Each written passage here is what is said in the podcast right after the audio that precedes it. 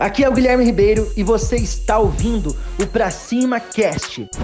Se você quer desenvolver novas habilidades como empresário, você está no lugar certo. Lista de clientes, você tem que pensar que é um patrimônio da sua empresa, do seu negócio, certo? Se você tem uma lista de clientes, você pode de alguma forma criar estratégias para vender mais e mais para sua própria lista de clientes. Então, o seu papel é aumentar a sua lista. Você tem que cuidar da sua lista de clientes como fosse uma joia, sabe? Como fosse um patrimônio da sua empresa. Espero que você tenha gostado do Pra Cima Cast.